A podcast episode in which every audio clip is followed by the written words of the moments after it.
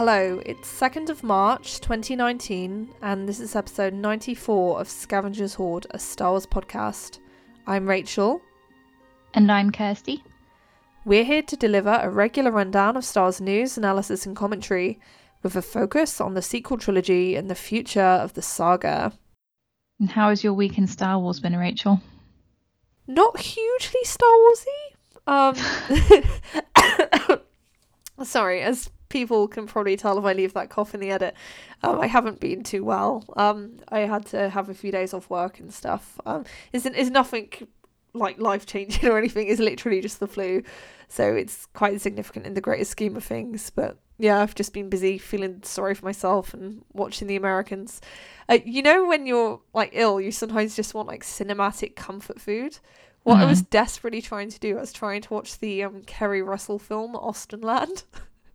which I've never seen, but it just looked really like heartwarming and safe, yeah. and I just wanted it. I couldn't find it anywhere on streaming. Oh, so I just had to watch clips. Why can't I watch the heartwarming, safe movie? it's like, yeah. So that was my last few days. Not very Star Warsy, I'm afraid. I know yours was more Star Warsy because you just happened to have rewatched a certain film, don't you, Kirsty? Yeah, I watched The Force Awakens again last night um, mm-hmm. as a, a, reward to myself for getting through a rough week. Oh, nice. Um, and well, yeah, I, I enjoyed it. Obviously, that yes. should go without saying. I like that movie, um, mm-hmm. but it's really cool to watch it as we're getting to the end of the first season of Resistance. Oh, I bet. yeah. obviously everything is lining up really well with that opening. Yeah, you can really feel the pressure.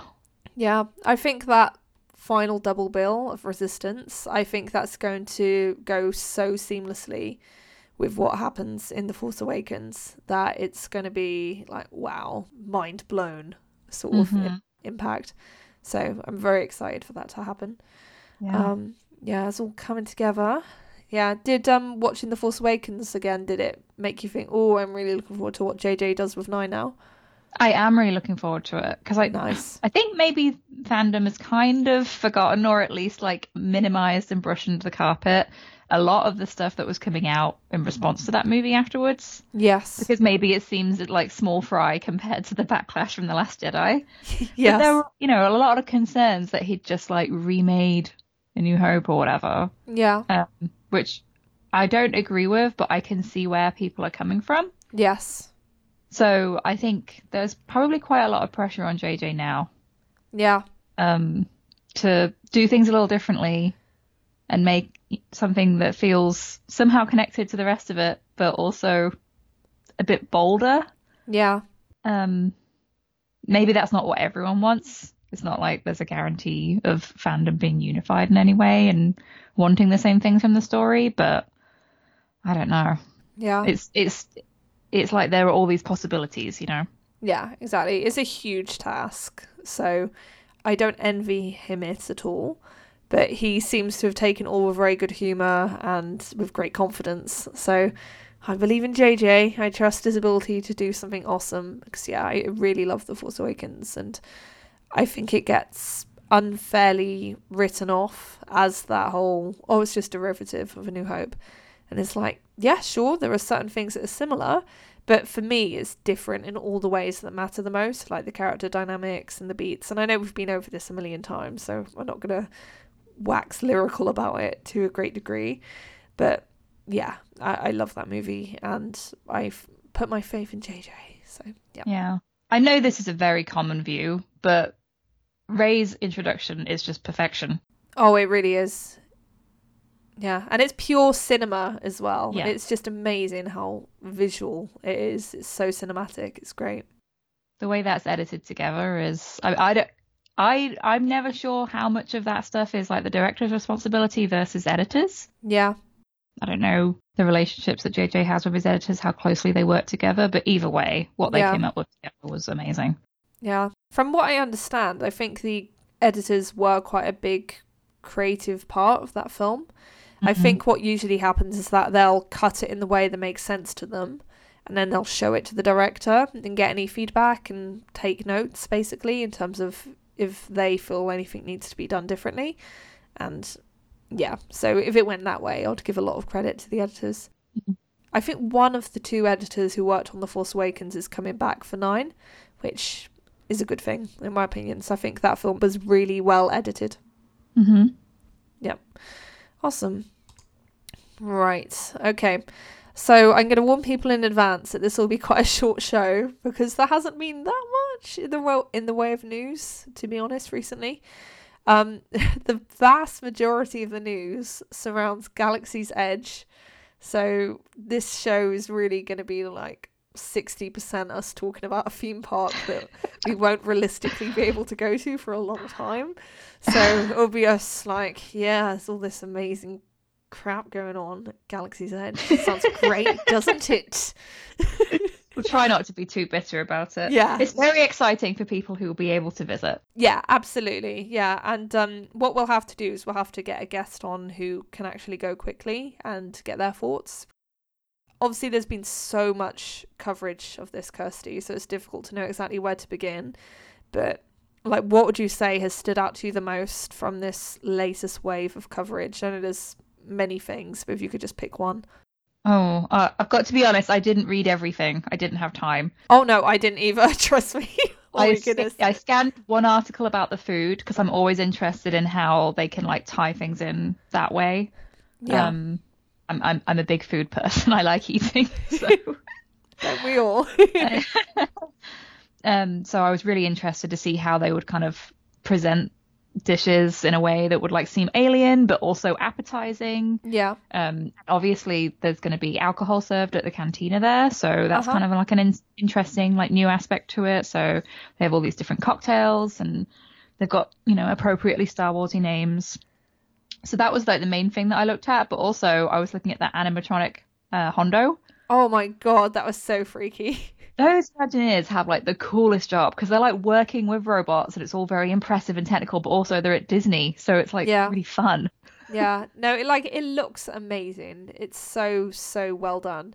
I showed it to a friend who isn't into Star Wars, and she was just like, "I hate it." I was like, "Why? How can you hate that?" And she's like, "It's just uncanny."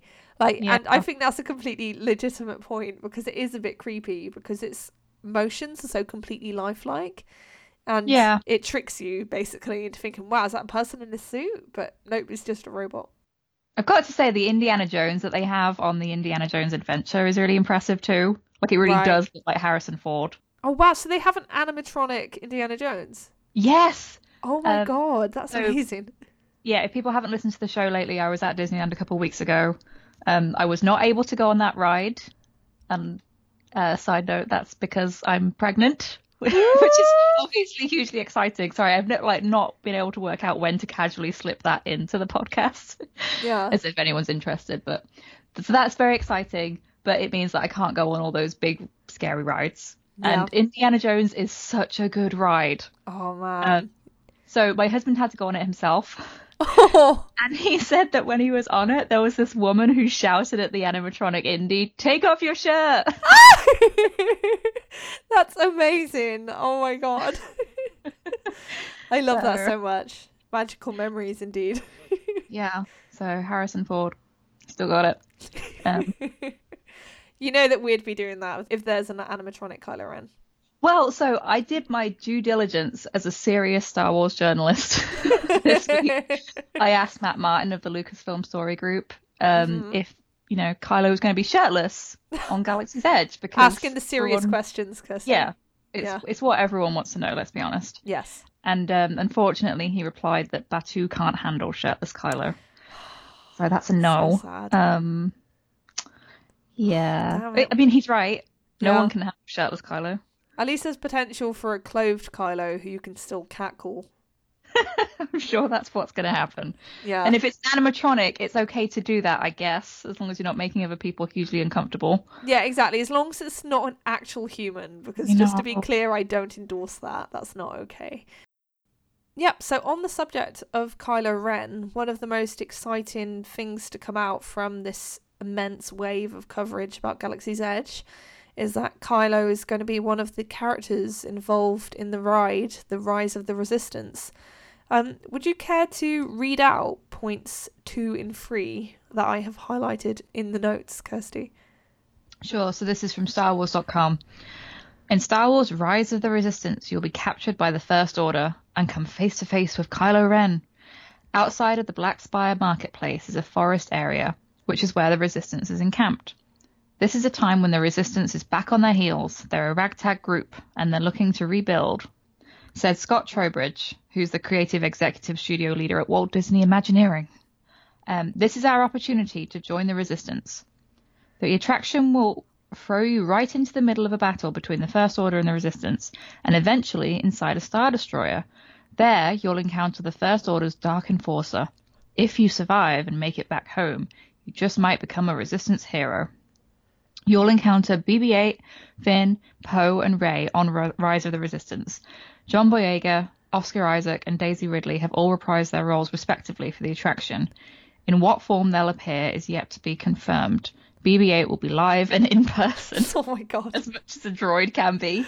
Plus, it's adorable. Um, and I think it, it doesn't say it here, but it said it in some of the articles that Adam Driver had also recorded new stuff. Yeah. Um, so you're right. That has been confirmed elsewhere. The problem with all this coverage is it's so scattered. In, yeah. In so many different places that gathering it all together is a challenge. But yeah, Adam has definitely done stuff for it, although we don't know what form that will take. So yeah, it sounds like an amazing ride, which is really cool. I, I think this would be my priority. Oh, like, yeah. don't, don't get me wrong, both rides would be my priorities. There's also a Falcon ride, and they both sound great. But Rise of the Resistance sounds like it's a real narrative, you know, and that's mm-hmm. really exciting to me. Yeah, it sounds like you're going through multiple stages and being transferred to different. I mean, Disney are great at those kind of things too. Yeah. Um. So, yeah, I'm just very jealous of everyone who will get to go and do this. Yeah. yeah, we'll make it happen, Kirsty, one day.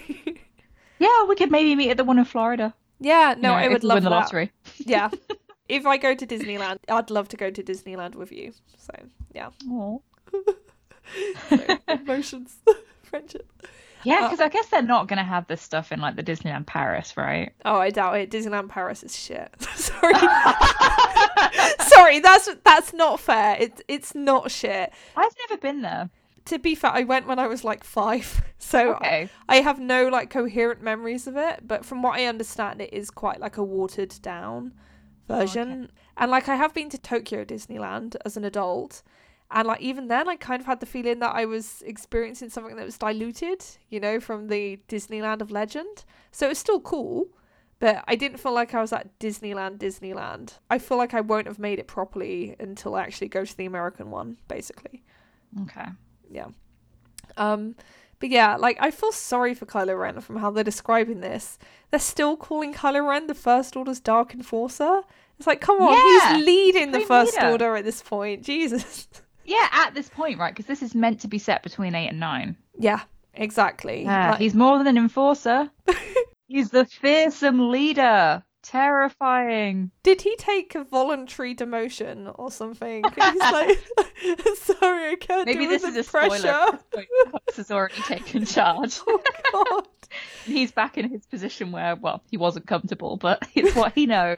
Can you remember how before the Last Jedi, like a toy came out with like Poe's new rank, and there was yeah. like lots of dialogue with us initially thinking he'd been promoted, but then it coming out that oh, that's a rank that's lesser than the rank that he previously had, and yeah. that like spoiled that he'd been demoted. we are not particularly well versed in military rankings, so yeah. But I, I maintain that the First Order and the Resistance seem to do it all backwards because yeah. What is the deal with Commander Pyre and Captain Phasma? Like, that confuses me. Yeah, okay? that makes no sense. Commanders. Commander should be above captain. I'm sorry. Oh, it's just yeah. dumb. I guess she just really liked being called captain. yeah, that's my name. First name Captain, second name Phasma. oh my god, it's so dumb. I love it. Uh, yeah, there's another interesting point that I wanted to us to discuss. It's on point six, Kirsty. Would you care to read out? Mm-hmm. Sorry, I was taking a sip of coffee. Don't worry. Um, Galaxy's Edge was designed to be somewhat future proof. Thanks to the efforts to define a history for Batuu, the land can go, in terms of story, anywhere Star Wars takes it. The place and the attractions have been built, Carrie Beck, Vice President, Animation and Live Action Series at Lucasfilm, said, but everything that you can populate it with can be refreshed, can be updated, can be changed, and can be integrated. That's a really good point. Yeah. Like I think the way they're doing it now is going to integrate perfectly into episode nine. Yes. Which I've kind of had my cons- you know on the days when I feel like really cynical about this stuff. Mm. Um, I'm like, oh, you know, what if episode nine is kind of like weirdly a marketing tool for this theme park? like, oh my god! Because we're not sure if we're going to see Batuu, right? Because the idea yeah. is that like they'll have gone to Batuu after they leave Crait. Like that's the place they find their new base. Yes. And presumably a chunk of time has passed, but is it going to be all like? I just don't want it to feel contrived. Which yeah, you know, I'm sure it won't. Yes, of course. It's just a little thing in the back of my mind. Um, yeah. Otherwise, episode so, nine would be like the most expensive commercial ever made. well, I'm sure they'd like to think if that's what they were going for, they'd be like, "Oh, but it's smoothly integrated. You wouldn't be able to tell. It's just a story." Like they would never acknowledge that that's what it is. Of course, yeah. It's Synergy. Like it there. Yeah, exactly. That word. um, but I like the fact that yeah, they can move things around and they can update it because they will. Like they do that with the other lands too. Everything's dynamic. There's always something new happening at Disneyland. Yes. Um. So. Yeah, it must have been hard to like, you know, pick a planet. Yeah. Just be like, okay, so Star Wars Land is this one place because obviously the the appeal, the huge appeal of Star Wars as a universe is that it's so diverse. Yeah.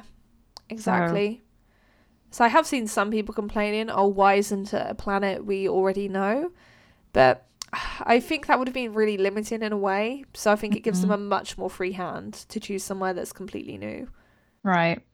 Yeah, I wouldn't know which one of the existing planets would have been a good choice because you've kind of got extremes. Like you've got Coruscant, which you couldn't do, and yes. and then you've got like Tatooine, which wouldn't be very exciting because the whole point is that Luke is from this backwater, and yeah, same with exactly. Jakku, and where would be ideal? So yeah, no, I think Batuu sounds like a really good choice, and yeah, the whole idea of being able to like adapt it and change things up as the like canon develops, I think that's really promising, um, because yeah, if we get redeemed Ben Solo, maybe then he'll become one of the heroes. Yay! And then they might actually show Adam Driver with the mask off, which would be optimal. Because I'd be very shocked if in the first wave of this park they include Kylo Ren without the helmet in anyway. I oh, it's going to be happening. a lot easier to do things with the helmet on. Yeah, exactly. Especially if they are going to do an animatronic Kylo, which I think is a real possibility because yeah, they they would do that with a helmet. There's no way they would make like an animatronic Adam Driver. Mm-hmm. as much as people might want that. So it all sounds really awesome, basically, which I feel like I'm just repeating myself a lot. um, but yeah, there's so much great stuff, like all the shops and stuff. Like yeah. they had shots of the merchandise that you can buy, and of course it's also like shamelessly commercial. But of course it's always going to be. But those toys, they look so adorable, and I love how they're all in universe. Exactly, stuff. it's a little different. It's not stuff you can buy online elsewhere. Um, yes. So that appeals to me because, like, when I was down at Disneyland, I was looking at a lot of the Lucasfilm merch that you you know can't easily get elsewhere. Yeah. Um, so, yeah, those little like stuffed toys that look, you know, they've got like that handcrafted feel. Like, obviously not, but yeah.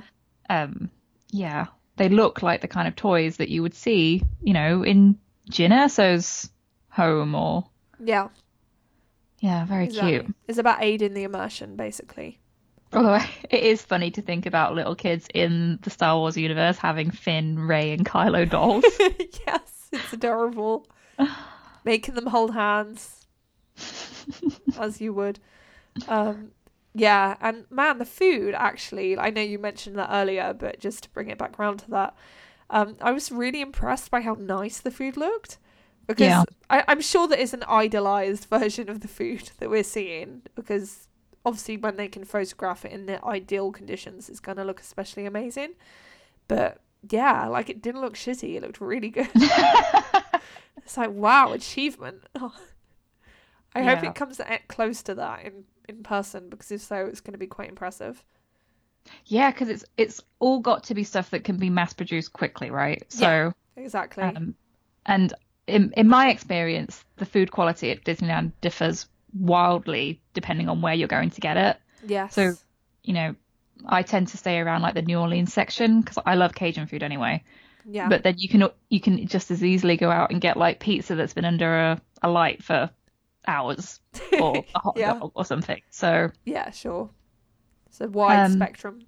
I I've got to say, as much as I love like dairy free drinks, like you know almond milk and oat milk and all that, they don't say what it is, but it's plant based dairy, which is obviously an oxymoron. But um, the blue and green milk, Uh huh. it's not actually milk. I know. I was kind of disappointed by that. I like There's milk. this weird quote from Trowbridge. He says, "If you're walking around Florida, the last thing you want is a glass of milk." It's like, have you never heard of a milkshake? Yeah, I was about to say lies. Yeah, they have like the the Dole Whip soft serve, like the pineapple flavors as well. So it's like you serve ice cream and milkshakes elsewhere, and it's Yeah. really good. You can do like a float and stuff. yeah, like it's probably come a long way since I last tried it, but when I last had like almond milk, I was like. Oh, you don't like it? I love it. yeah, it, it just did not go well with me. I was like, yeah, no, this isn't for Okay. me. Like, it's, I'm glad it exists because obviously there are many people who love it, and there's many people who need to have that. They're like lactose intolerant and stuff. But yeah, just doesn't work for me too well. But I'm sure they'll find ways to make it nice.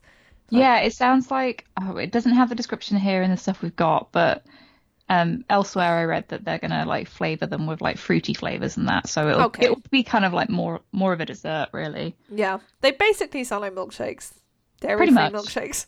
Yeah. Yeah. What do you think would your poison be, Kirsty? Would you be a moof person or a Thala siren person? Uh, I think I'd want the Thala Siren just because that scene is so iconic in The Last Jedi. Yeah, no, I I'm love very disappointed that I haven't seen any animatronic Thala Sirens so far. But yeah, low effort. yeah, whatever. They should have like a fountain. oh my god, I would love that. just for, like Yeah, I the just- water spraying liberally from its udders. It would just be, like be the ultimate middle finger to the people who hate the Last Jedi. Well, that scene as well. Like some people just really take issue with it because it's supposedly so degrading to Luke, and it's like, mm, I like it. Yeah.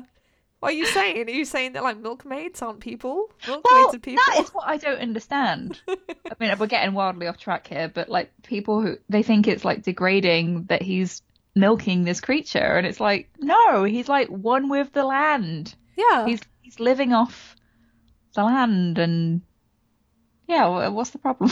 yeah. And he's loving kind it. of confused me. He loves the milk. It's great. You should be happy for him. uh, right. And yeah, I think this is previously announced, but it's very cool that they got old Johnny Williams back to do the music for it. hmm So, yep, that's a marker of quality. So, that'll be really cool. I'm sure they'll release that in advance as well. So, hopefully, the unlo- unfortunate among us, like us two, will still be able to experience that. Yeah, we already listened to a little piece of it, right? Yeah, I think didn't EW premiere some of it? hmm Yeah, no, so we heard a little bit through that. Then it sounded cool, as you would expect from M- Maester Williams. So yeah, Mhm. it's impressive. Um, and I love that there's going to be cocktails, alcoholic drinks. I'm sure they'll cost the moon in the sun or whatever the expression is, but they've got a very nice selection from the looks of it. hmm Yeah, I'm a little interested to see how that's gonna go. Why are you like thinking about drunk people in the Star Wars land? Yeah, I mean, I'm sure they'd be very diligent at like throwing people out if they become, Rowdy. you know, if they've had too much. But I don't know. it presents a risk. I'm sure the queues will be so monumentally long that. That even the true. most desperate of alcohol driven people will find it difficult to get more than one glass. So yeah, you're yeah. lucky to get one. But yeah, No. they all look very appetizing. So yeah. No, this is really cool.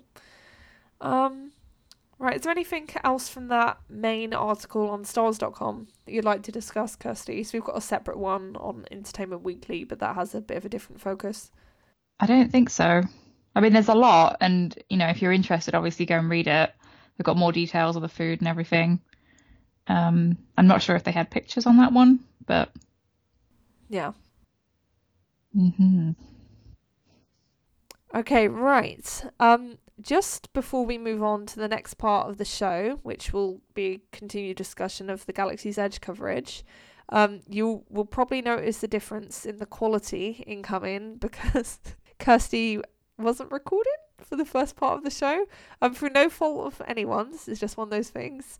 Um, but yeah, quality should dramatically improve now. So yeah, apologies about any issues of the auditory nature in the first part of the show. yeah, my mic was working, which has not been true of every episode in the past. but for some reason, I'd hit record and then it just like stopped of its own volition. No. So that's fun. uh, but Rachel is ever prepared and she was recording at her end. So yeah, there's something. Hopefully, it doesn't sound too bad. Uh, yeah, no, so we have the first part of the show thanks to our Lord and Saviour MP3 Skype recorder free edition, um, which is magic and our friend is always there chugging away in the background, saving our asses. So, yep, we're very grateful. Um, right, okay, so to move into the next part of the show, would you care to read out the first part of the EW article I have highlighted, Kirsty? Yeah, so this is more Galaxy's Edge stuff. Um, says an occupied city. This isn't a sleepy backwater anymore. The First Order recently sent a garrison here seeking something.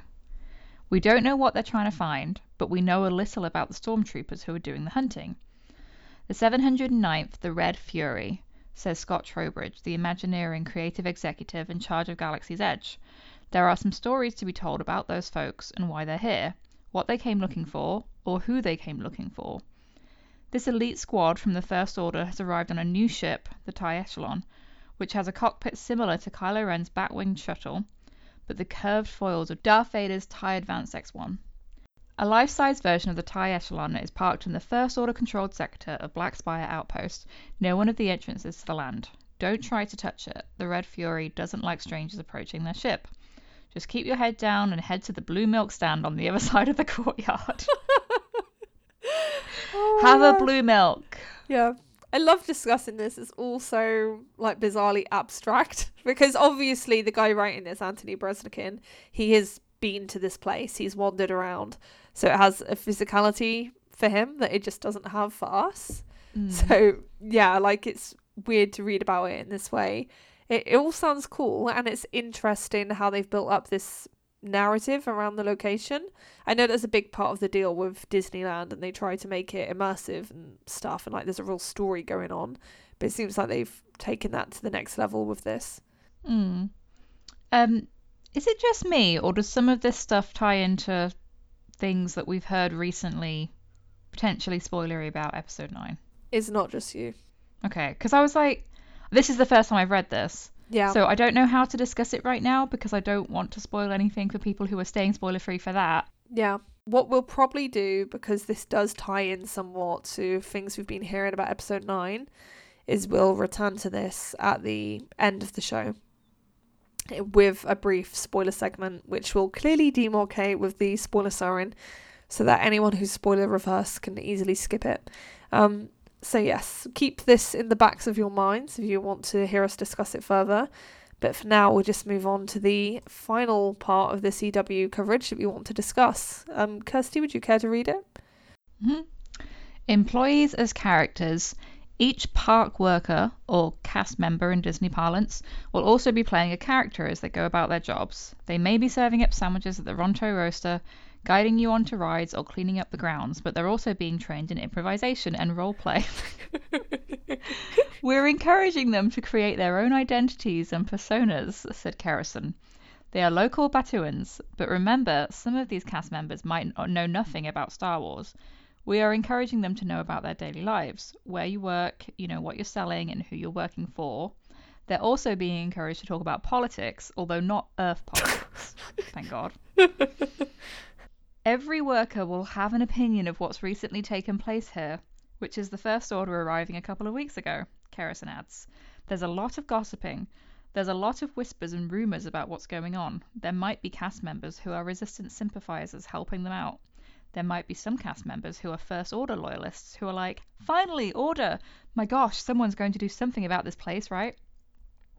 While training those who aren't savvy about Star Wars lore, they also have to restrict the workers who are superfans.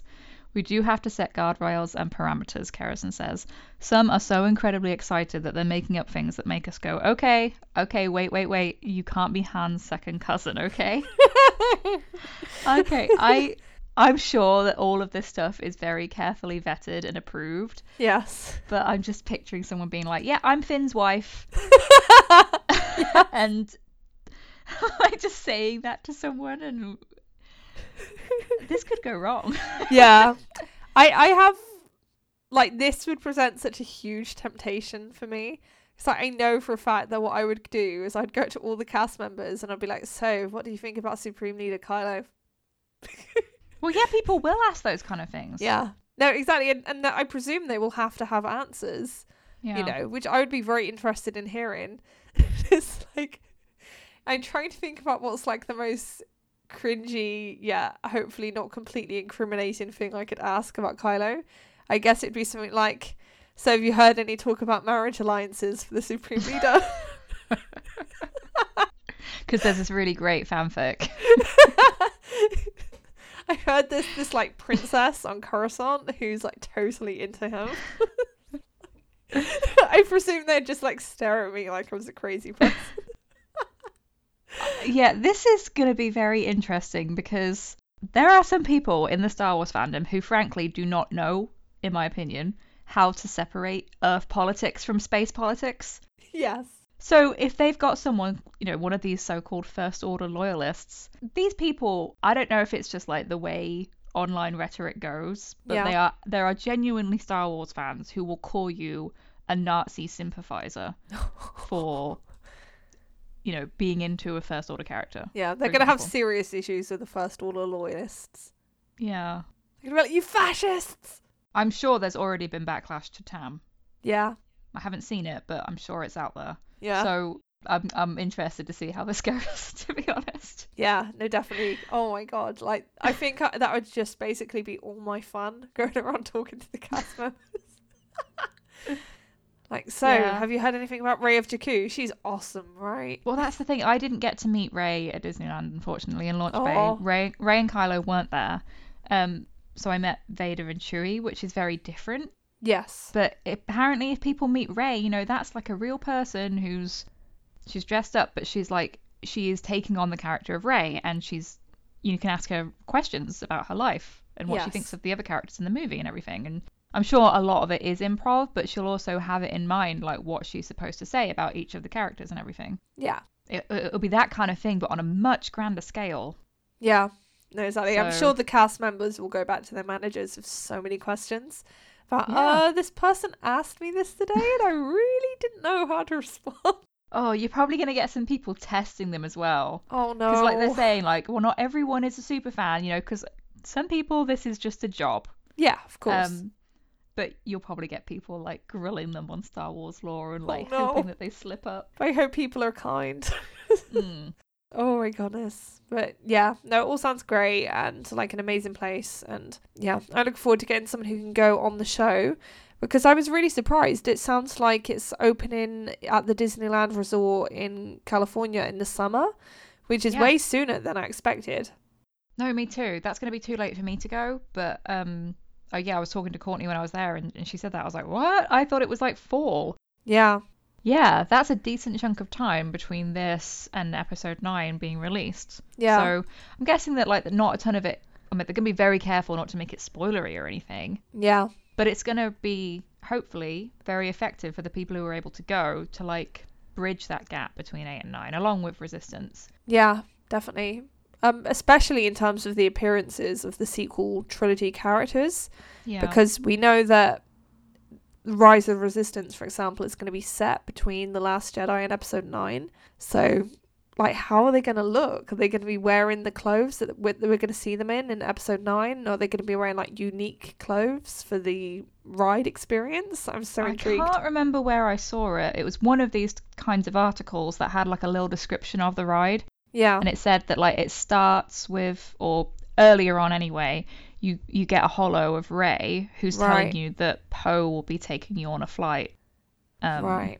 and then that gets intercepted by the First Order, and then you're interrogated by Kylo and everything. So it's like, yeah, you're going to see all of these characters and these different things. But you know, at that point, presumably, Rey and Poe have become acquainted and they're friends now. So it's this like weird thing where we're not going to have these gaps filled, but their relationships will have changed because time's moved on. Yes, exactly. So, God, I just want to know what's yeah. going to happen. Oh Spoilers for a theme park. this is the point we've reached. I wonder if we'll need the spoiler siren for that.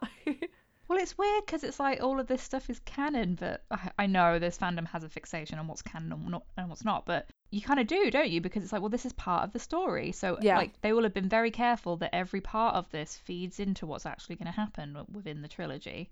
Yes. So, we do want to know. Exactly. Right. Okay. Then to move into the next item of news, we have had a few more announcements about who's going to come to celebration and some of the things that we can expect to see there. So I'll just name the guests. I won't read out the Stars.com press release because was just like so and so played so and so and blah blah blah. So we have Ray Park, who obviously played Darth Maul. Um, then we have Matt Lanter, who played Anakin Skywalker in the Clone Wars and Tiya Sircar, who was Sabine Wren in Rebels. See, look how quick and easy that was. Oh my god. yeah. So those are all names who will be coming. And we have also, just as we started recording, had talk of a much bigger name coming to celebration, haven't we, Kirsty? Yeah, someone tweeted out. Oh, I should check. I don't remember who it was who said it. Jake Hamilton apparently, who's an anchor for anchor for Fox News. Okay. Oh yeah, in Chicago. Uh, he said Oscar Isaac just told me he's coming to Chicago for celebration, Ooh. which is really exciting because he wasn't in Orlando. Yeah, no, so... that's a big gap. hmm Yeah, so Oscar Isaac is a bona fide movie star. So yeah, yeah. So I guess he'll be on the episode nine panel, and maybe he'll be doing photo slots. Oh my maybe? god. If he does photos, then we need to get photos with him. That's like a once in a lifetime. Yeah, it would be really great if he did, but also I wouldn't blame him if he didn't because it's probably quite time consuming to be there. Yeah. To meet all those fans, and... and I'm sure it gets a bit boring, to be honest, for the person doing it. Well, I don't know. Like, I guess it depends on your personality, because it'd be kind of nice to meet fans and everyone's really into it. Yeah. Celebration. Um, I guess it'd be like yeah. introvert nightmare, extrovert great time. Well, they don't give you an awful lot of time to say hello. Like, yes, you know, you, you go in and you can say something quickly as you're taking the photo and everything, and thank them and everything. But it's not like they have to have a full-on conversation with every yeah. guest because it would take way too long to do that. So yes, you know, it depends on your personality, but it might be kind of relaxing just to be like, yeah, I'm going to stand here and people can meet me and earn some money. Yeah, that's true. I guess if you like bask in an adoration, then it would be great. Yeah, exactly. Because everyone who's coming to see you must be a fan. Yes, so... exactly. And they're all going to be like wide eyed and adoring. So it's yeah. like, oh. yeah, so it's quite sweet. Um, but yeah, no, it's really cool. Um, I'm sure Ray Park will have another panel as well. He always seems to have panels about Darth Maul things. Yeah, because I mean, there's the whole solo thing. They haven't announced a solo panel yet, but there's got to be one, surely. Yeah, no, that's um, true. Yeah, and he'll that will give him a whole new thing to talk about as well because yeah. I don't think he's really had much opportunity to speak about that publicly, has he? Coming back as so. Maul, so because it was so secret, there was no there was nothing press related before it. So I'm yeah, still amazed that they managed to keep that secret. To be honest. Yeah, that was quite an achievement. So yeah, yeah. Nope, those are all sure names. So yeah, it's exciting. And then the panel news. It, to be fair, it's panel news. It isn't going to be like super exciting for us because we're not into the games. Um, but there is going to be a panel on the new video game Jedi Fallen Order, and then there's going to be tryouts for other video games like on the show floor. Um, that's the sort of thing I might do it if there was like no line, but I don't think there ever would be no line. so. Well, yeah. I mean, if there's nothing else huge going on at that time, maybe you know yeah. you can put it in as an alternate. Yeah, um, exactly. for some people, that would be their main thing because like yeah, what I love about Star Wars is that you get fans who are into every aspect of it. Yeah, exactly. So some people, video games will be number one. Yeah. So I remember that when I met Melissa to go to Star Celebration Europe, my priority was the future films panel. Um, but I was so intrigued and fascinated because Melissa's priority was going into the queue for the Kylo Ren exclusive figure. And to me, I was like, but how? How could anyone not be most interested in the future filmmakers panel? But merch is a huge thing for people. It, exactly, yeah. And it was a learning experience for me because it made me appreciate that. Yeah, so it doesn't surprise me at all now. But at the time, I was just like, oh, wow, yeah. So yeah, that was kind of the early days, wasn't it? Yeah, definitely. a more innocent time. Before we'd even started the show. Yeah. Oh my goodness. Actually, uh, last night I was watching a little bit of JJ's commentary for The Force Awakens, and it made me weirdly nostalgic for our early episodes because that Aww. came out like just as we were getting going. Yes. Oh my god, you're right. That oh, that commentary coming out was amazing. I, I remember know, so there was validating. a user on Tumblr, I think Mummies and Lightsabers, mm-hmm. who got the disc like before everyone else basically and she wrote like this summary and I remember people just freaking out en masse. It was great. Yeah, it was really funny to see a Reylo shipper on Tumblr getting like this press attention from legit yes. outlets because yeah, she got somehow it must have been sent to her by mistake, but it was like she had it before everyone else and there was stuff in that commentary that's pretty revealing. Yeah. So Right, and then to move on, um, we just want to talk quickly about some of the art that's been revealed for the Star Wars Celebration art show, because this is always one of the highlights of Celebration and one of the parts we're most intrigued by, perhaps. Uh, yeah, so we've just picked out a few pieces that are especially interesting to us to discuss. And the first shows Padme in profile, and she's in her wedding dress with like this beautiful beading on the headdress part, I guess. And you can kind of see Vader's mask superimposed over her face. Mm. And it's a really striking image. And yeah, this is by Zoltan Simon, and it's called Ill-starred Love slash the good of the good in him. Would you care to read out the description, which is from Simon below? Yeah. Star Wars has so many strong motifs and archetypes, I always find inspiration in them. The idea of this image came into my mind when I was standing in a beautiful garden at Lake Como last September, at the shooting location of the wedding scene from Attack of the Clones. The picture captures the dark and inevitable future in a beautiful and happy moment. Darth Vader's mask building up like a cracked glass coffin around Padme's face. From the opposite point of view, if we try to see through Vader's mask, we can see the love and the good in him, the good that never left him. I love this so much. Yeah, same. Reading that description actually makes me fall in love with it that little bit more because yeah. you can really see those layers in it. I think if I were to buy any of these pieces, this is probably one the one that would be most tempting to me. Yeah, I'm really trying to resist because I was just saying to you, I have so much Star Wars art already, and plenty of it isn't even up on the wall. Yeah. But I really, I'm such a sucker for Anakin and Padme stuff that has this like macabre element to it. Yes. Um, do you remember that amazing variant comic cover that came out? I think it was sometime last year, and it was Vader like in his full suit, obviously, but like he was holding Padme. Yes. She was like in that swooning pose. Yes. Um, I remember that very well. Funeral outfit. So it's like obviously meant to be abstract. It's not really literally happening, but it's symbolic of the fact that he still loves her even though she's gone. Yeah. And he's haunted by everything that he did. Yeah. Um. Oh, I love it yeah. Monster Husbands. So nice. Yeah, it's really well done. Yeah, it's just a quality, quality piece. So yeah, it's beautiful. I just, I love Padme's wedding dress so much. I was able to see it a couple of years ago at the exhibit. Oh god, called, that's so nice. Was that the power of costume? Yeah, that's it. Yeah. Um. Yeah, it came to Seattle a couple of years ago, and the detail on it is just incredible like I can't remember the exact amount of time they said that it took them to make it, but they they hand sewed every single pearl onto that dress. Wow. And there are thousands of them. It just yeah. looks so It doesn't amazing. surprise me. I'll never forget all those like hours I spent as a teenager looking at Padme's costumes and the cosplay versions that people have made of them. I'm really excited to see all the Padmes that there are inevitably going to be at Celebration because I'm oh, yeah, sure they're going to look boss. Did you see Courtney's recent pictures? Oh, I think I did. Is it the picnic dress? Yes. Yeah, she looks, looks so, so good. Perfect. I'm like, oh my god, it must be so expensive to make dresses like that, but yeah, wow, it, it pays off because it looks stunning.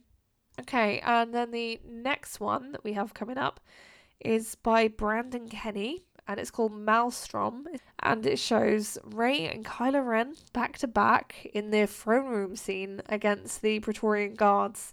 So it's not quite the thigh grab moment, but it is a very nice dynamic action pose for both of them. And I really like how both the characters are presented. Like Kylo Ren is like almost like feral looking. He's like looking very aggressive. He's got like a clenched fist. And Rey behind him is looking more like hesitant and like, oh shit, and what she's got herself into. So yeah, it's just a really nice dynamic image. Yeah, he says, I wanted to convey the excitement and chaos of the scene from The Last Jedi. So much is happening at this point in the movie that it feels like a whirlwind. Rey and Kylo are teaming up even though they stand at odds with each other. They represent opposite sides of the Force but have a common ground and try to reach each other through it. Truth. Mm-hmm. we both have the piece that Brandon Kenny made for Celebration Europe, right? Which yes. is also Rey and Kylo. But it has more of like it really reminds me of like a cover for a Jane Austen or a Jane Eyre novel. Yes. Like an edition of that because it's like really got this whole Byronic shadow figure. Yeah. Absolutely. going on and Rey in the in the light in the foreground. Yeah. And then Kylo's in the back in the shadows like gazing at her, isn't he? Yeah. yeah. I really like that composition yeah, I think I kind of prefer this one as a piece of art. So I think the likenesses are more on point in this one than they were in his previous piece. But I prefer the like symbolic stuff going on in the earlier one, if that makes sense. Mhm. But yeah, they're both great images. Basically, they're really good. So yeah, I'm sure it will sell well. And then the next piece is by Karen Hallion and it's called No One Is Ever Really Gone. And it shows that lovely scene from The Last Jedi where Luke is kissing Leia on the head, like at their final meeting. And yeah, you can also see little Vader and Kylo helmets as well in the corners. Yeah, with, with the forget me nots. Yep, very, very on point. And the legend, No One Is Ever Really Gone, after the title of the piece. So yeah, would you like to read out what Karen had to say, Kirsty? I was heartbroken when Carrie Fisher passed away, so my illustration not only captures a beautiful moment in the movie between two characters I adore, but it's also a tribute to Carrie herself. As a lifelong Star Wars fan, this scene was one of my all time favourites. Princess Leia has been an inspiration for a very long time because growing up there were not a lot of strong female characters like Leia. Now, as an adult, getting to see her story all the way through and see her become a general is just incredible. Yeah.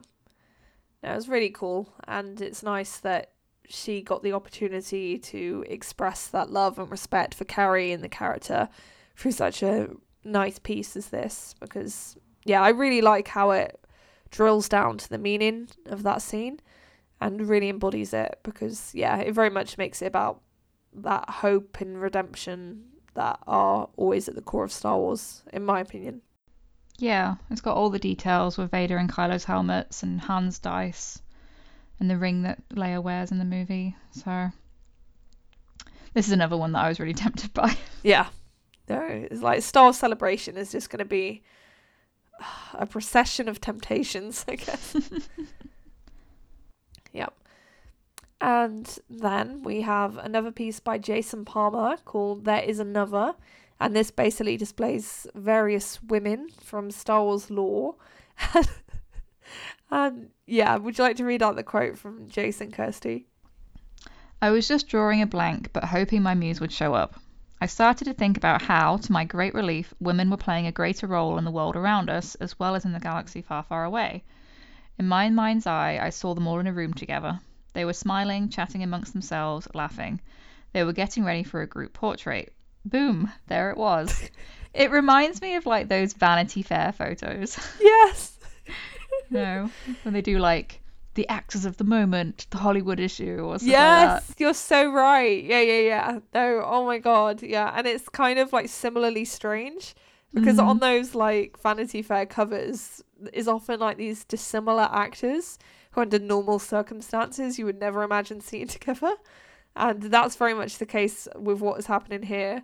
So you have like Qi'ra and Ventress just chilling together. You got Rose and Phasma just like sat side by side, like, yep. Yeah, they're just chatting amongst themselves. I wonder what beverages they both drink. And yeah, like everyone looks very at peace and cool with each other. it's like it's just so weird. It. It's like a really nice piece. There's a great concept for a piece. But just if you take it literally, which is where my mind always goes in situations like this, it just leads to like the most bizarre situations. It's like, mm-hmm. yeah, guys. Yeah, it's a really great celebration of the female characters. Absolutely. So yeah, it's nicely done. Holdo chilling behind Phasma and Rose as well. Looks a bit ghostly though. Yeah, she's kind of blending in with the the purple background. Yeah, maybe it's meant to be like canonically after her death or something. Oh man. Although I'm not even going to think about canon in this image. That just doesn't work at all. It's just the path to madness. And yeah, then there were two other images you wanted to talk about, Kirsty, right? The Rey lifting rocks and the other one with Han and Leia. Yeah. So Rey's faith is obviously um, depicting that moment towards the end of the Last Jedi when Rey comes into her own and like believes in herself that she can do this and saves the Resistance by lifting the rocks on Crait Um, it's a really beautiful depiction of that. Um, and then the Han and Leia one, I really like this one. It's stylized like a playing card. Yep. So you can, I guess, you could show it either way. Um, but it's showing their evolution of, as a couple from Empire to The Force Awakens. Yeah, which is a really nice contrast to show them as this iconic young romantic couple, and then on the flip side is this more mature, experienced couple who've been through lots of shit, and to show that those are two parts of the same whole. Basically, they're both different aspects of the same relationship. Hmm. Do you think this is all all of the artwork that they're going to show now? Yes. They've, they've, put it all up because they were doing it kind of staggered. Yeah. No, I think we've got everything there's going to be now. Okay. I was kind of hoping for some Finn and Rose. Yeah. No, I um, did generally feel the sequel trilogy was a bit underrepresented, to be honest I guess there's just so much now. And to be fair, this is only a small section of what will be available. They're going to have Artist Alley too, so there'll be plenty of fan art to look through. Yeah, absolutely. This is this is just kind of like what Lucasfilm are deciding to spotlight. Yeah, so. it's kind of like tip of the iceberg. Although I must say, I do think like three portraits solely dedicated to Ahsoka is a little bit excessive. I wonder if Dave Filoni was part of the selection process. Yeah, that did cross my mind. To be honest.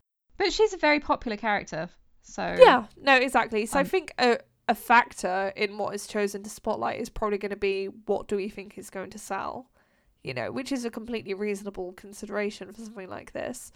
So yeah, and like you say, there's going to be a definite audience out there for it. So mm-hmm. yeah, makes sense. Okay, cool. Right, so then I think we can move in to discuss Star Wars Resistance. So the latest episode was The Disappeared. Would you like to read out the rather long synopsis that we have, Kirsty? Okay. As the First Order tightens its grip on the Colossus, racing is banned. Several outspoken Colossus residents, including Ace Squadron leader Hype Fazon and Aunt Z, mysteriously disappear. Kaz helps his friend Torra to investigate Hype's disappearance. Meanwhile, Yeager and Captain Doza join forces to send a message to Resistance. Kaz and Torra discover that Hype, Aunt Z, and two other alien residents are being imprisoned in the West Docks. They free the prisoners and help them escape off world. Returning to Yeager's shop, Kaz and Team Fireball are arrested by Commander Pyre. Dun dun dun! Yeah, a lot happens. Yeah, it's a very action packed episode. Although I'll tell you what stood out to me the most in this episode is the fact that um Aunt Z is a great character and she's probably my favourite minor resistance character. She's just a legend. She's, she is really great. When I was watching The Force Awakens again last night, uh-huh. when Uncar Unkar Plutt came on, I was like, "Oh, Aunt Z would kick your ass." Yeah, no, seriously, I have this in my notes. I think, but as I was watching Resistance, I was thinking about there's an AU somewhere where uh, Unkar and Aunt Z were once an item but she obviously realized he was a piece of shit and she kicked him to the curb. But this was after Rey had come into their lives. And so Aunt Z took pity on little Rey and took her with her to the Colossus. And so, like, Rey grew up as, like, Aunt Z's foster daughter. And it's like, God, I, I wish it had happened for Rey's if sake. Only. Poor yeah. Rey. She would have had a much nicer life. Just someone to care about her. Yeah. it's like, please. Yeah, she could have worked the bar or something.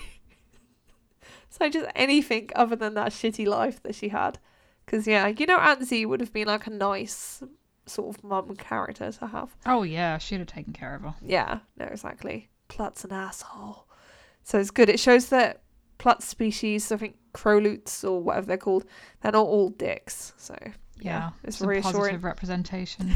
exactly. Yeah. So uh, yeah, what were your thoughts overall on this episode, Kirsty? Oh, I really loved it. Yeah. Um, and I loved that it kind of started to bring up stuff that was, you know, um, positioned earlier in the show, like the relationship between Tam and Hype. Yeah. Because she like straight up didn't believe him or stuff. You know, she was like, "Well, you don't trust him." Yeah. He, he's a liar. so, yeah.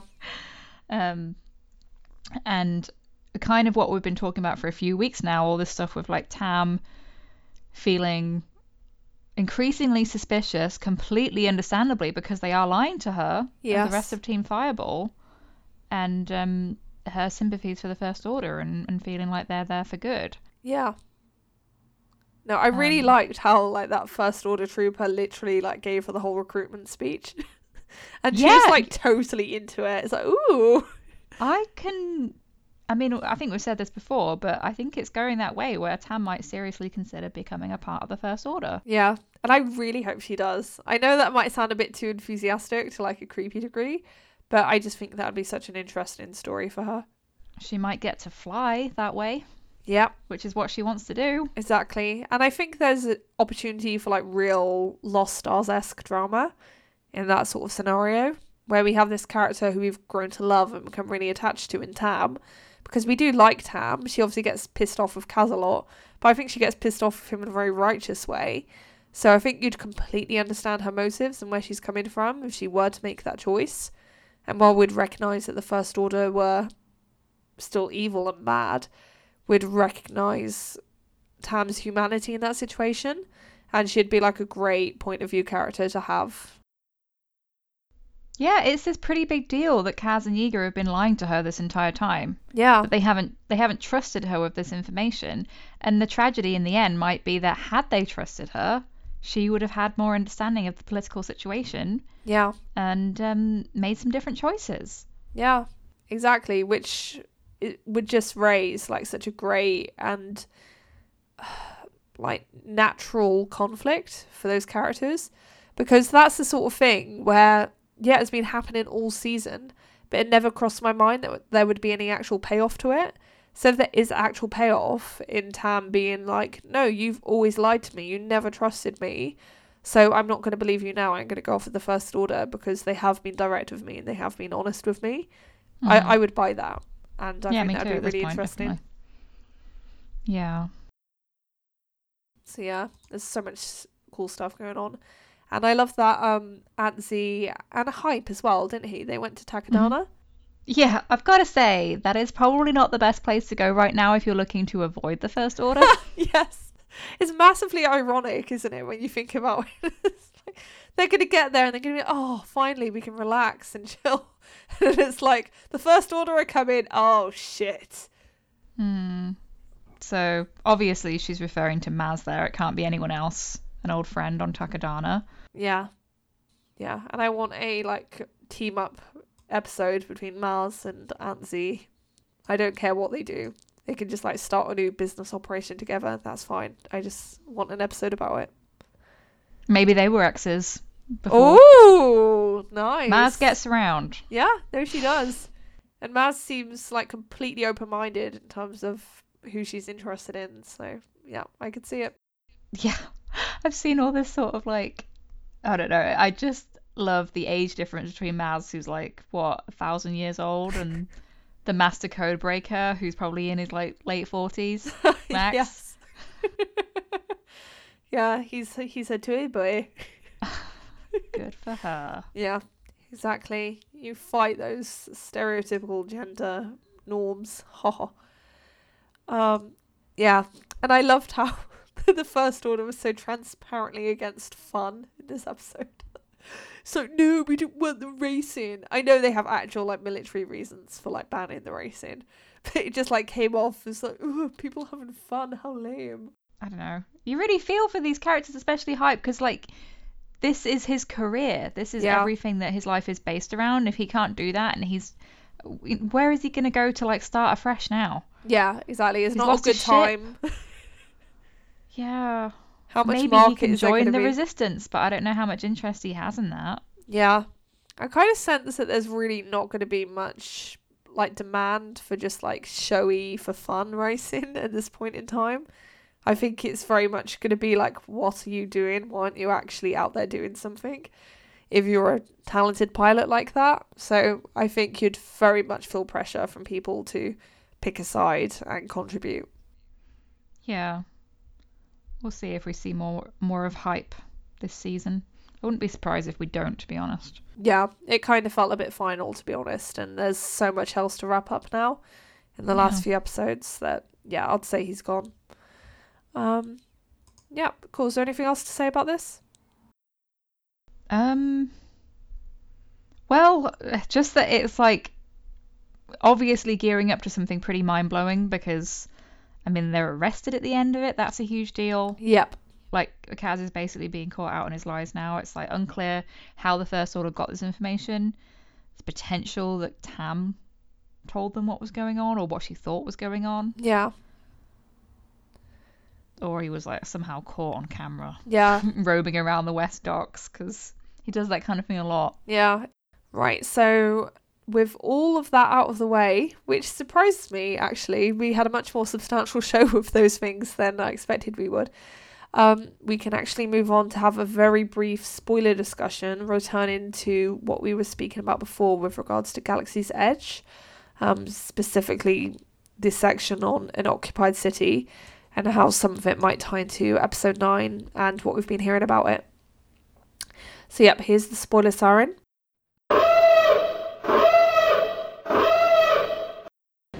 Shouldn't. do it. Right, okay. so we came so close to talking about actual spoilers in that section that we realised, like, yeah, we need to actually stop now. Um, because, yeah, we've had lots of reports coming out, haven't we, Kirsty, that kind of align with what has now emerged in this EW article about Galaxy's Edge. So, do you like to explain that? This red, tr- well, they're called the Red Fury. I'm guessing that this is what is supposed to line up with what Jason has told us at Making Star Wars that there's this group of red troopers. Mm-hmm. So a new kind of troop. Yes. That are on a specific mission. So they're looking for something. Yeah. Which lines up with the other things that he's told us that are then referred to in this article again, that the First Order are looking for something. Or and we don't someone. know what that something is. Yeah. Yeah which is so, intriguing. The whole part about who they're looking for, that seemed quite pointed to add that. So that did make me wonder if this mysterious MacGuffin that everyone's alluding to might be a person rather than an object.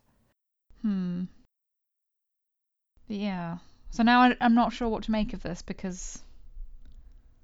I mean, it makes sense that stuff from Galaxy's Edge will feed into Nine, but the question is to what extent? Yeah, exactly. And is it really going to be more of a Galaxy's Edge type thing, or is it going to be more of a Nine thing? And by that I mean, like, will the MacGuffin ultimately be revealed to be something that's significant in the context of Galaxy's Edge, but not significant in the context of Episode 9? Or will it be more that Galaxy's Edge started out by teasing this whole concept of a search for something or someone, and then that thread will be picked up by Episode 9? And mm. that the film will actually reveal what it is that everyone's looking for. Yeah, I can see that being the case. Uh, the second. You know, it, yes. Yeah. I mean, it could just as easily be the first, but it'd be more interesting for it to be the second, right? Yeah. That like you're you you're planting the seeds here, so people get some sense of what the story is between the you know, between episodes eight and nine. Yes. But you don't actually get the answers until you see the movie. Yeah. So I know that you mentioned that the cynical part of you is thinking, mm, how much of this is there? Is there a risk of episode nine basically functioning as a commercial for the theme park? But reading this sort of thing, I kind of think it's going to be more a question of the theme park serving as a hype machine and a commercial for the film. So I think it will work the other way around. And of course, it will be like reciprocal. So the film will also feed excitement for the park. But I do think the fact that the park is opening first, that is going to build that hype and anticipation for episode 9 when that comes about. Yeah, I guess the only thing I'm concerned about there is that people who can't make it to the park, like live Yeah. on the other side of the world or don't make that much money because Yes. Disneyland is expensive. I hope that this isn't a case of people feeling like they've actually missed out on part of the story Yeah. because this this is different from just not having read one of the tie-in books. Yes. Books are a lot more accessible. You can get to the library. Yeah, of course. So that's just a little concern for me that it's going to like, you know, show the stratification of the fandom. And I know that to an extent, the fandom has this commercial aspect to it because Yeah. we're all spending money to various degrees on Star Wars stuff. But Yes. this is prohibitively expensive for lots of people. Yeah. Absolutely. So, Like, I'd like to think that they're very conscious of that and that while there will be like little teases and allusions to what's going to happen in episode 9, it won't be anything that isn't reintroduced in the film itself. I don't think there'll be anything key that's solely content for Galaxy's Edge, basically. And I think they've also mentioned before that these books are coming out for Galaxy's Edge, so that's part of broadening the experience and like making the narrative of Galaxy's Edge accessible to people who can't necessarily go to the park. mm. So I think that's a good way of doing it. And I think that does reinforce for me that, okay, there might be some plot relevant stuff going on with Galaxy's Edge, but none of it will be critical to understand in episode 9.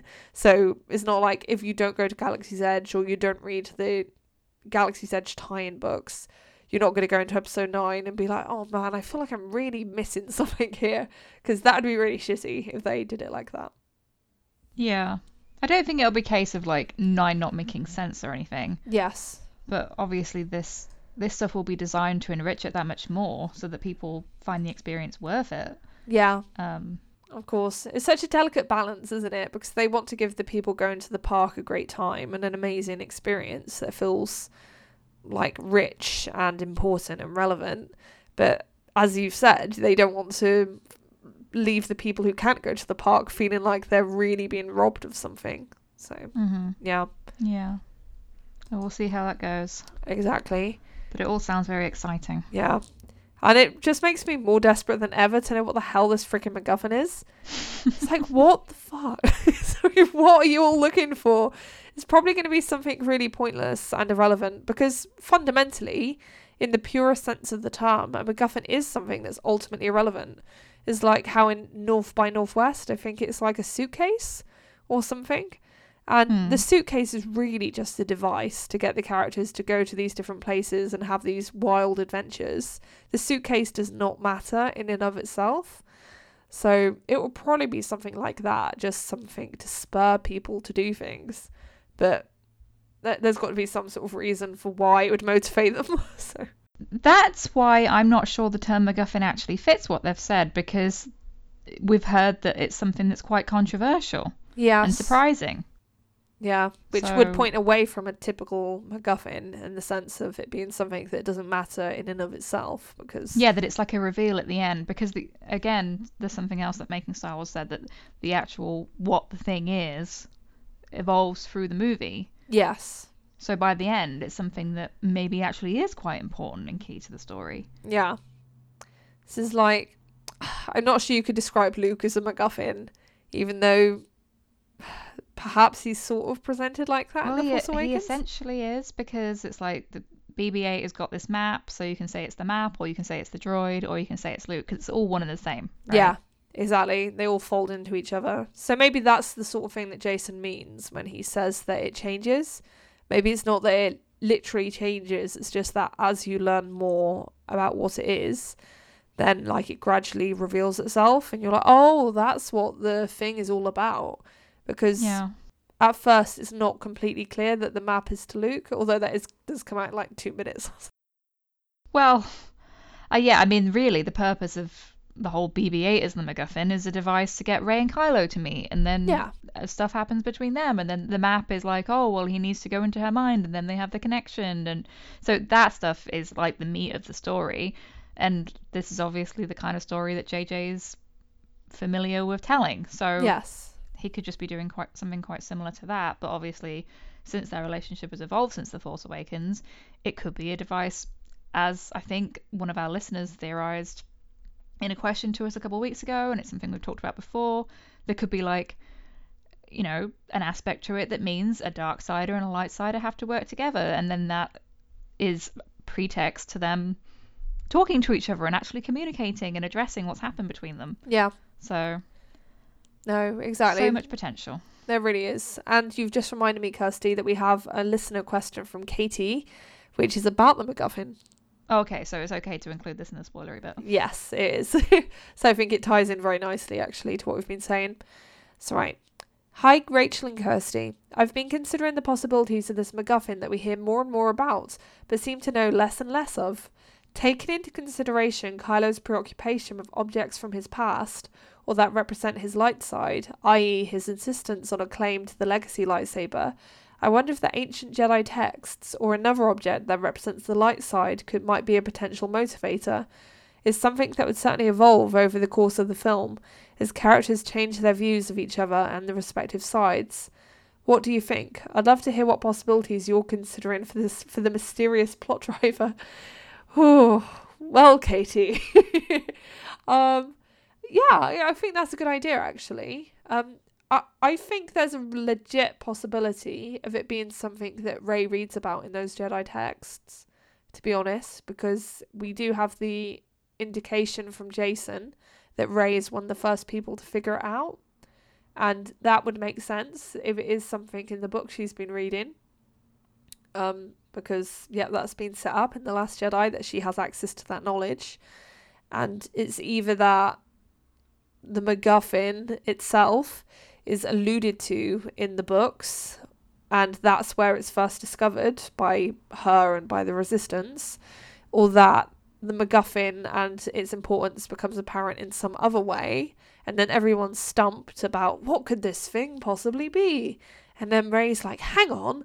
I remember reading Jedi Text Volume 4 and I found this, and oh my god, it's like the thing that we're searching for, blah blah blah. Like, so something like that could easily happen. But oh, it's so hard to talk about beyond vagaries. Is the sort of thing where I hope that once we get footage and a trailer and images, we'll have more to theorize on, basically. Yeah, but of course, whatever they choose to show us won't be the final answer. It'll be the beginning of the story. Yeah. That it then changes and twists and turns from there. Exactly. So, like you say, it could really be anything. Yeah. Um, like a crack theory of mine. Um, this is based on nothing. It's literally just something I came up with just now, but that it's somehow something that relates to Anakin and Padme. Oh wow! So it like cool. is a is a way to feed things in from Kylo and the rest of the Skywalker's past. Yeah. That leads Rey to understand things a bit more, but it could really be anything. Yeah, I do like that idea though. That's really cool. And and like with holocrons, do they work? Are they sort of like repositories of knowledge, kind of? Is that yeah, what they it's are? a way to yeah, it's a way to store information. Yeah, it could be a holocron, something like that. Some sort of like arcane, esoteric knowledge about the Force, about what needs to be done to balance the Force. Yeah, like that's the sort of thing. true prophecy or whatever. Yeah, exactly. So it's limitless possibilities. Something like that, it being a holocron, that would also fit quite well with this idea that it changes because maybe initially they need to find the holocron and then once they find the holocron and reveal what it's actually trying to communicate and tell them suddenly the film flips on its head and the true mission reveals itself based on the knowledge that they discover Mhm. so something like that could work nicely Yeah. So yeah, hopefully the message is Rey and Kylo, you need to work together. Stop being idiots, please. Love the force. Kiss, kiss. That'd be my preference.